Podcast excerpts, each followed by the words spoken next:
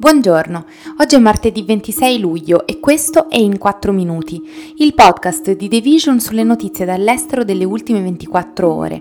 Parleremo della rotta dei migranti delle Americhe al largo della Florida, del viaggio di scuse agli indigeni che vivono in Canada di Papa Francesco e del vulcano Sakurajima in Giappone. Almeno 17 haitiani, tra cui un bambino, sono morti dopo che la loro barca si è capovolta al largo delle Bahamas mentre era diretta in Florida, sulla rotta via mare di quanti, ormai in numeri record, cercano di raggiungere gli Stati Uniti dalle Americhe. Le autorità locali hanno spiegato di aver salvato 25 passeggeri dal motoscafo di 30 piedi che si è ribaltato a causa del mare agitato a circa 7 miglia dall'isola più popolata delle Bahamas, New Providence, poco dopo la mezzanotte di domenica. Inoltre hanno aggiunto che sulla barca c'erano fino a 60 persone e che le guardie costiere delle Bahamas e quelle americane stavano continuando a cercare i dispersi. Si tratta di uno dei peggiori eventi nella zona dal 2019, quando 27 migranti haitiani sono morti nelle stesse circostanze. Piangiamo le vite perse di coloro che cercano uno stile di vita migliore, ha detto domenica Keith Richard Bell, ministro dell'immigrazione delle Bahamas. La polizia ha fatto sapere che due delle persone soccorse sono cittadini bahamensi che saranno interrogati nell'ambito di un'indagine sul possibile coinvolgimento di trafficanti locali. Le persone hanno pagato da 3.000 a 8.000 dollari per viaggiare sulla barca, secondo i funzionari delle Bahamas. Questo incidente riporta l'attenzione sulla sfida che la nazione insulare caraibica deve affrontare a causa dell'aumento del numero di migranti, principalmente provenienti da Haiti e da Cuba, che entrano nel suo territorio per sfuggire ai problemi economici interni ai loro paesi o alla persecuzione politica. Il numero di migranti haitiani rimpatriati dalle autorità per l'immigrazione delle Bahamas è quasi triplicato lo scorso anno rispetto a quello precedente a oltre 2.200 persone, secondo le statistiche ufficiali, da quando Haiti soprattutto è sprofondata nel caos in seguito all'assassinio del presidente Jovenel Moïse. Negli ultimi mesi, infatti, il paese è stato scosso dall'aggravarsi della violenza delle bande, che ha causato centinaia di vittime e trasformato parti della capitale Port-au-Prince in zone di guerriglia. È uno Stato che fallisce mentre noi parliamo, ha detto il primo ministro delle Bahamas, Philip Davis.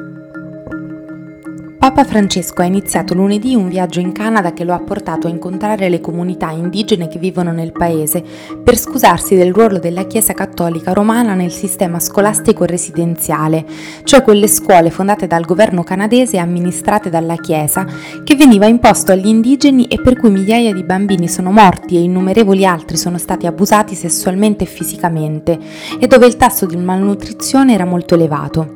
La visita arriva dopo anni di suppliche da parte di leader indigeni e politici di spicco per le scuse del Vaticano riguardo a quelle scuole, pensate per cancellare la cultura e la lingua indigene, separando con la forza i bambini dalle loro famiglie per assimilarli ai modi occidentali.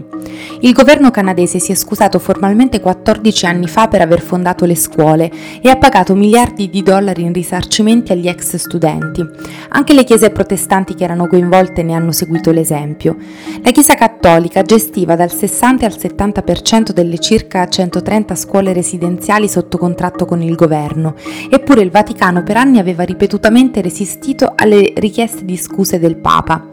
La situazione è cambiata quest'anno dopo che una delegazione in rappresentanza dei tre più grandi gruppi indigeni del Canada si è recata in Vaticano a marzo per chiedere nuovamente le scuse del pontefice.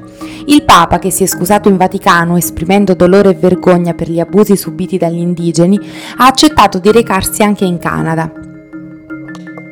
Dal 1880 al 1990 il governo canadese ha rimosso con la forza almeno 150.000 bambini indigeni dalle loro case e li ha mandati in scuole residenziali. Le loro lingue, pratiche religiose e culturali furono bandite, a volte con la violenza. Una commissione nazionale per la verità e la riconciliazione ha concluso nel 2015 che oltre a sradicare la cultura indigena, migliaia di bambini sono morti per varie cause mentre frequentavano le scuole generalmente sottofinanziate e sovraffollate. Elevate. Tali cause includevano malattie dilaganti, malnutrizione, incidenti, incendi e abusi. Sono profondamente dispiaciuto per i modi in cui purtroppo molti cristiani hanno sostenuto la mentalità colonizzatrice delle potenze che opprimevano i popoli indigeni.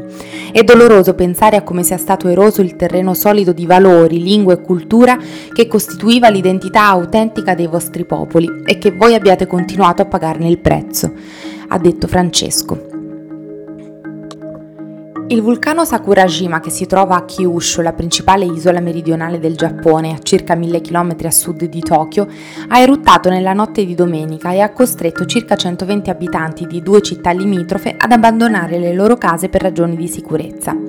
Le possibilità di eruzioni più violente erano basse, ma i residenti avrebbero comunque dovuto stare attenti alla caduta di rocce, smottamenti di fango e ceneri, ha spiegato Tsuyoshi Nakatsushi, un funzionario della JMA responsabile dell'osservazione del vulcano.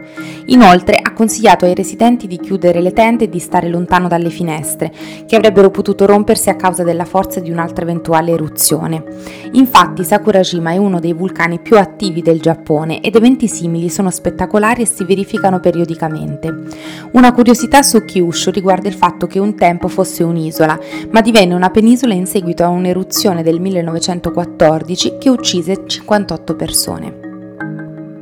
Questo è tutto da The Vision, a domani!